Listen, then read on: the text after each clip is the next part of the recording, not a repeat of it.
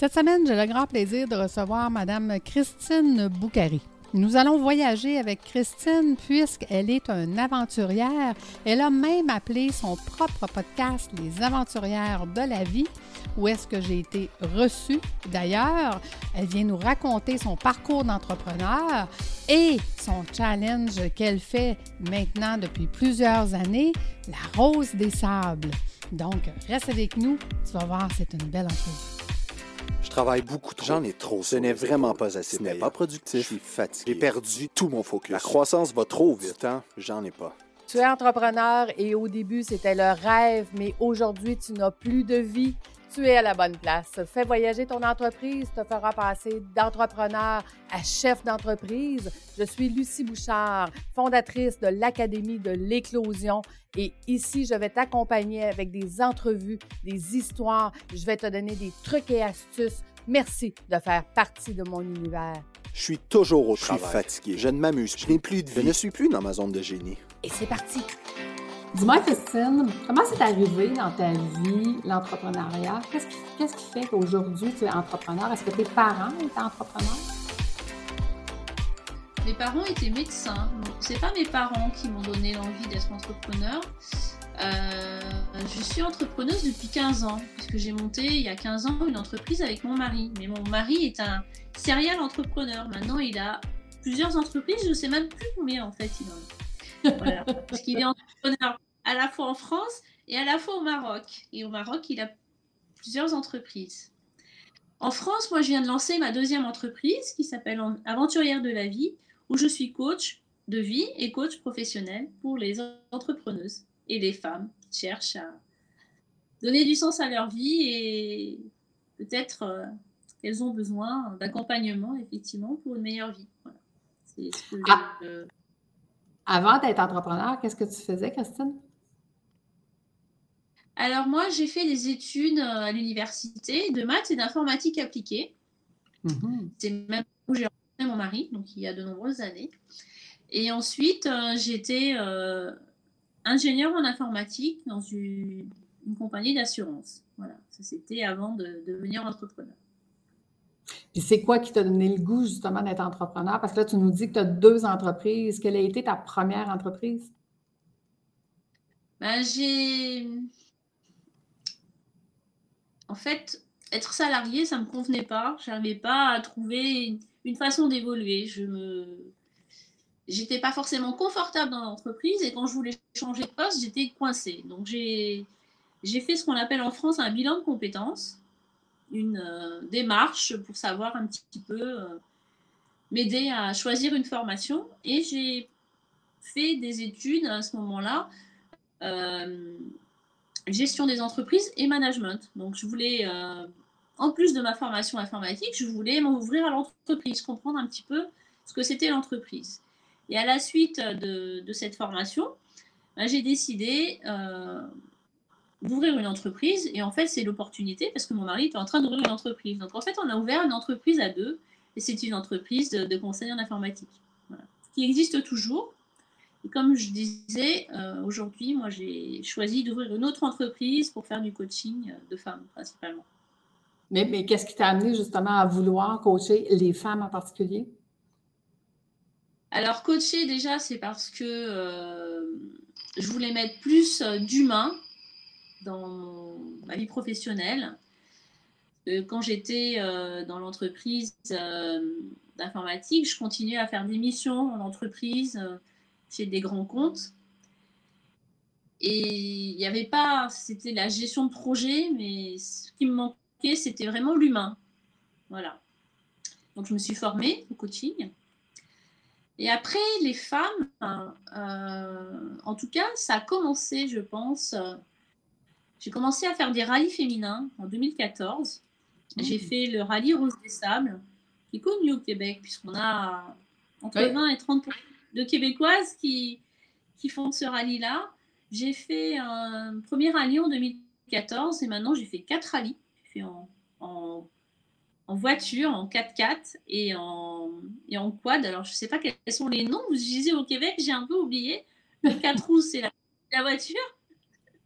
Non, le, 4 roues, c'est comme un, un, Tom Buggy, pas un Tom Buggy. je pense, je pense que c'est un, 4x4, mais un Jeep. Un Jeep, c'est un 4x4. Une voiture, Jeep, camion, si tu veux. Oui, oui, d'accord. Oui, c'est ce que nous on appelle la voiture 4x4. Voilà.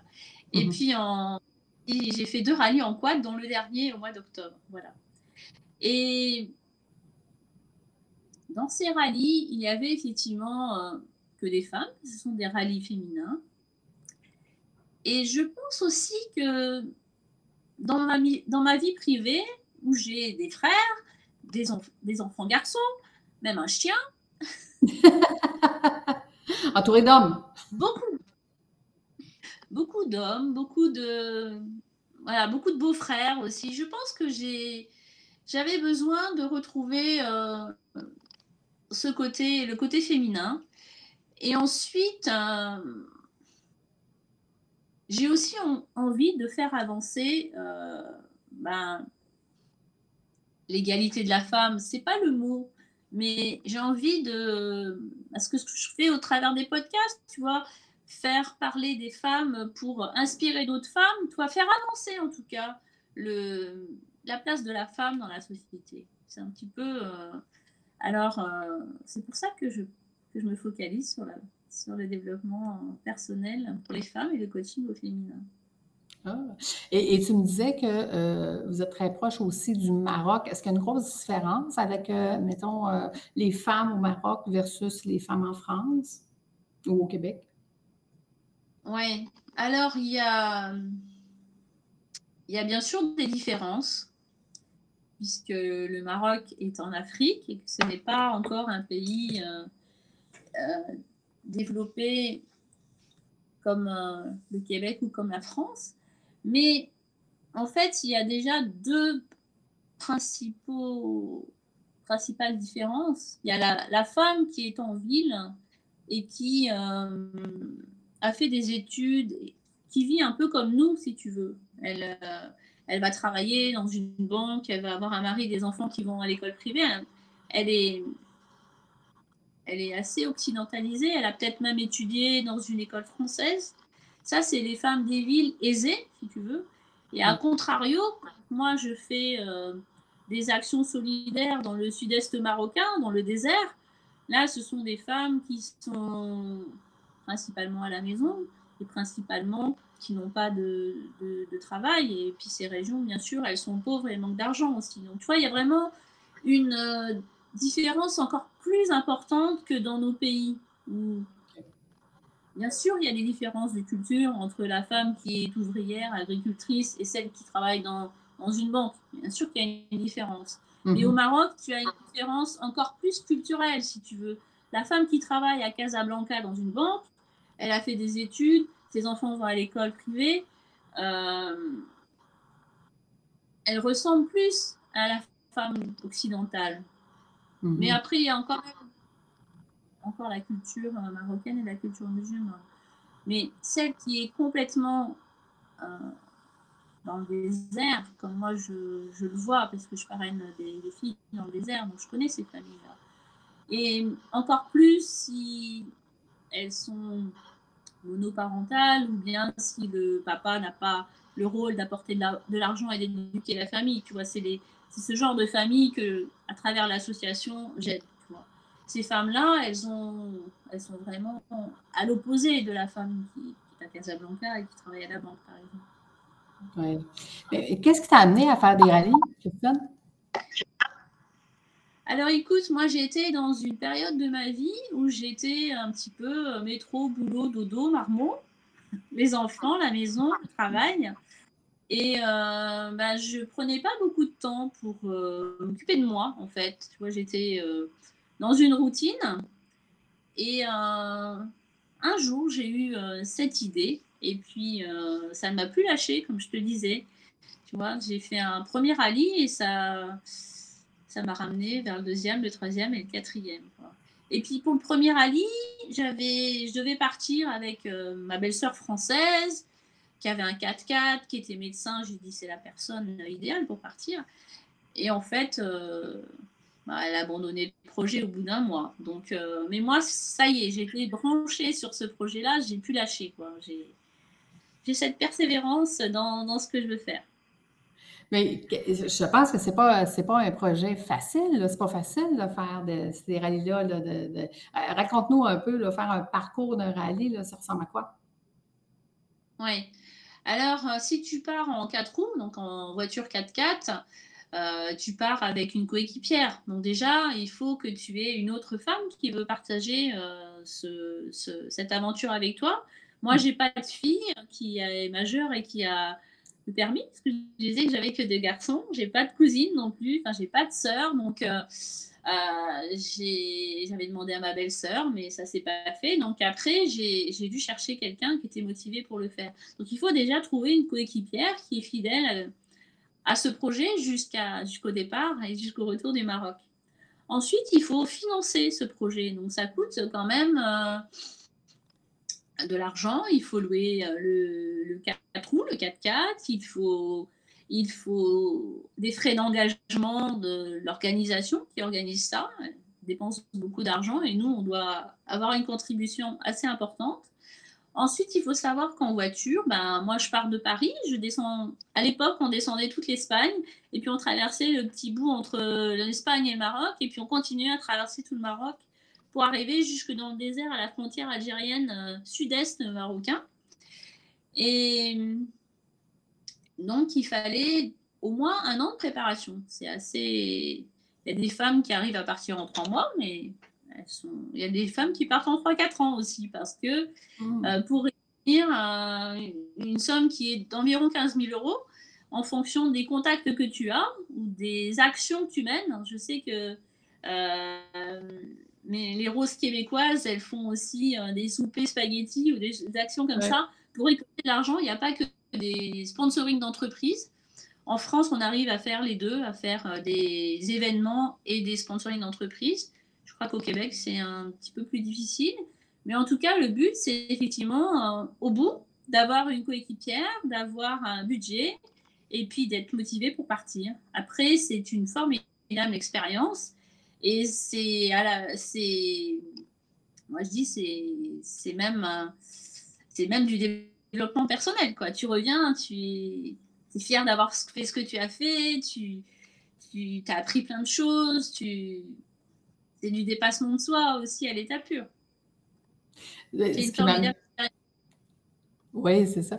Mais ce qui m'amenait justement à te poser la question, c'était quoi le lien que tu faisais dans, ton coaching maintenant, quand tu coaches euh, justement des, femmes et tout ça, ce parcours-là, la, motivation que ça peut leur montrer que tout est possible, ça doit t'aider énormément. Oui, moi je veux les mettre dans l'action, hein, parce que je suis. Une des forces que j'ai, c'est l'action. Donc, euh, je vais les mettre dans l'action, je vais les mettre. Euh, quel, est, quel est leur projet de vie Qu'est-ce qu'elles veulent faire Tu vois, c'est pas que ça soit un projet de vie professionnel ou un projet de vie euh, personnel. Ça peut être aussi des préparations à la retraite ou, où tu peux très bien savoir que ta vie professionnelle, elle va aller jusqu'à ta retraite et avoir un projet de vie à côté. Ça aussi, c'est un moteur pour, pour réussir sa vie, pour être heureux, pour tout ça. Excellent. Euh, j'aurais le goût de te demander euh, comment, comment, comment tu vois le futur de ton métier? Est-ce que, est que ça va changer? Est-ce que tu vois qu'il y a des, changements qui sont en train de se faire? Au niveau du coaching? Mm-hmm. Euh, moi, je sais que je ne vais pas faire que ça. Je vais aussi faire des projets. Je vais aussi délocaliser, emmener mes clientes à l'étranger. J'ai un projet aussi de faire des treks coaching au Maroc. Donc, euh, c'est un projet que je, je vais partir au Maroc euh, la semaine prochaine, en fait, pour travailler sur ce sujet-là.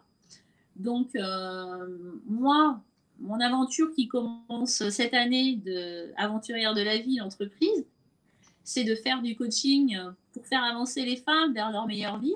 Mais ça peut être aussi de les emmener aussi en marchant en France ou au Maroc. Alors, je réponds peut-être pas à ta question. c'est correct. Dans le fond, c'est ta cible à toi de ta vie extraordinaire, ce, qui, est, excellent. Qu'est-ce qui est difficile euh, pour quelqu'un qui dit euh, ben euh, oui, c'est beau, là, on, on, veut avoir une vie extraordinaire, mais c'est pas ça la vie. Qu'est-ce que tu leur dirais à ces gens-là? Excuse-moi, je n'ai pas bien entendu ta question. J'ai dit, qu'est-ce que tu dirais aux gens qui disent c'est beau d'espérer d'avoir une vie extraordinaire, mais, mais ce n'est pas ça la vie, ce n'est pas, pas, pas, ça la réalité. Euh, qu'est-ce que tu leur dirais à ces gens-là? La réalité, ben,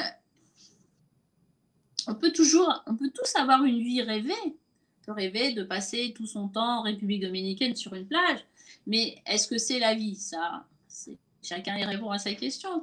Après, euh, moi, mon coaching, c'est de les mener sur le chemin d'avoir une meilleure vie. C'est pas la baguette magique, ça n'existe pas, et en coaching, ça n'existe pas non plus.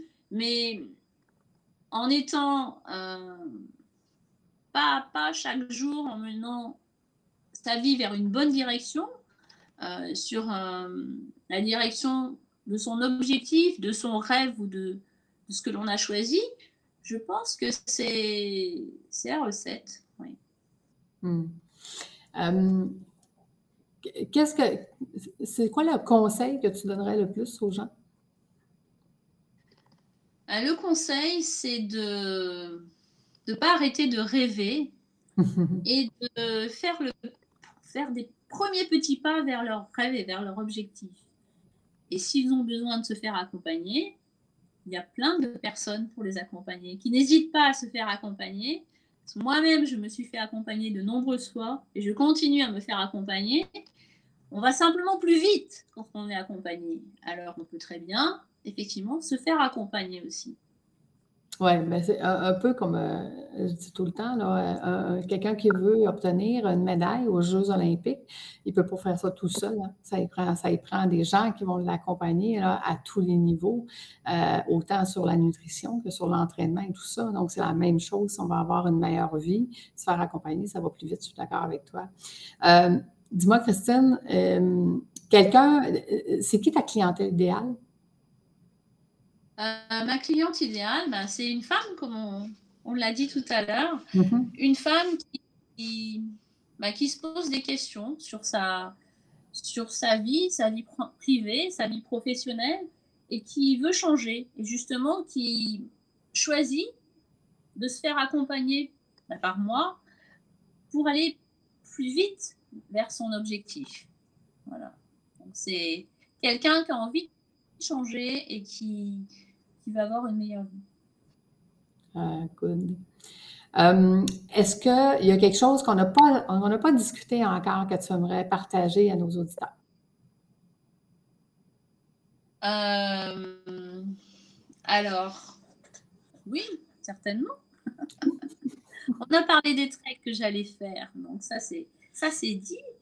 Après, euh, dans mon type de coaching aussi, euh, ce que je et dans mes valeurs, il y a aussi, euh, j'applique aussi la psychologie positive. Moi, j'essaye de mettre, d'utiliser dans ma vie et puis dans mon coaching aussi cette partie-là, parce que en se focalisant sur ce qui va bien, et sur, euh, sur nos forces, par exemple. Si toi, tu es très bonne à l'écoute dans ta zone de génie, continue, parce que c'est là où tu as des forces. C'est plus facile d'avancer en utilisant ces forces qu'en essayant de réparer les choses. Par exemple, si on n'est pas bon en comptabilité et qu'on est entrepreneur, c'est le comptable, c'est son rôle. On ne va pas aller prendre des études de comptabilité pour parce qu'on n'est pas c'est pas notre force. Tu vois. Il faut vraiment utiliser nos forces pour aller dans notre zone de génie. Voilà. Donc, euh, après, lorsqu'on a un projet, ben, c'est pas à pas. C'est pas tout de suite qu'on va arriver à l'objectif. Il faut aussi rationaliser et il faut surtout continuer à rêver et continuer à avoir envie d'avancer. Donc, ce que tu me dis, là, demandez, vous recevrez un petit peu plus que ça à faire. Là. en fait. Ah, je suis d'accord, je suis d'accord avec toi. C'est pas tout à fait comme ça. Euh, donc, ben écoute, Christine, merci. Merci d'avoir partagé avec nous. J'aimerais juste qu'on termine. Pourquoi tu as choisi justement les aventurières de la vie? Écoute, euh, on parlait d'écriture de livres. Lorsque j'ai écrit mon, le livre le plus important, j'en ai écrit quatre, mais celui qui est le plus important pour moi, qui s'appelle Merali, m'ont permis de trouver ma boussole personnelle, c'était juste après euh, ma certification de coaching. Et c'est à la fois du récit de rallye, celui que j'ai gagné en quad, et puis euh, tout ce que j'avais envie de dire sur le coaching, le dépassement de soi, etc. Et dans ce livre, j'ai retrouvé déjà, dans la conclusion, dans la partie de la fin, j'avais déjà trouvé aventurière de la vie, tu vois. Mm-hmm. comment c'est venu? Bah, le, le, côté aventurière, parce que effectivement, j'aime relever des défis en faisant des rallyes, en faisant des treks, en voyageant, parce que j'aime aussi beaucoup voyager. Et ça, c'est pour le côté aventurière. Et puis de la vie, parce qu'en en fait, euh, moi, je suis pas non plus une exploratrice ou je vais pas faire le tour du pôle Nord, tu vois. C'est simplement pour dire que chacune, chaque femme, et puis les aventuriers pour les hommes, chaque aventurière, chaque aventurier, ce sont les femmes et les hommes d'aujourd'hui qui ont envie de, de bien profiter de la vie parce que on n'a qu'une vie. Mm-hmm. On n'a qu'une vie, puis elle passe vite. Donc, il faut en profiter le plus rapidement possible. je suis d'accord, je suis d'accord avec toi. Bien, merci. Merci d'avoir été avec nous aujourd'hui. Merci aux auditeurs qui ont passé ce moment avec nous. Donc, nous, on se redonne rendez-vous la semaine prochaine. Merci tout le monde. Au revoir.